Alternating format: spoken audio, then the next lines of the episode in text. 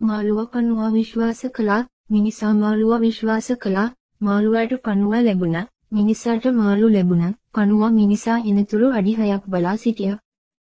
අපි හොඳ දෙයක් කළොත් මේ නාට්‍ය අපිට ප්‍රයෝජනයක් වෙනවා. සිතිවිලි, වචනය, ක්‍රියාවන් දුකට හේතු නොවිය යුතුයයි කියන්නේ ඒ බැවිනි. සිතුවිලි ලෙස ජීවිතය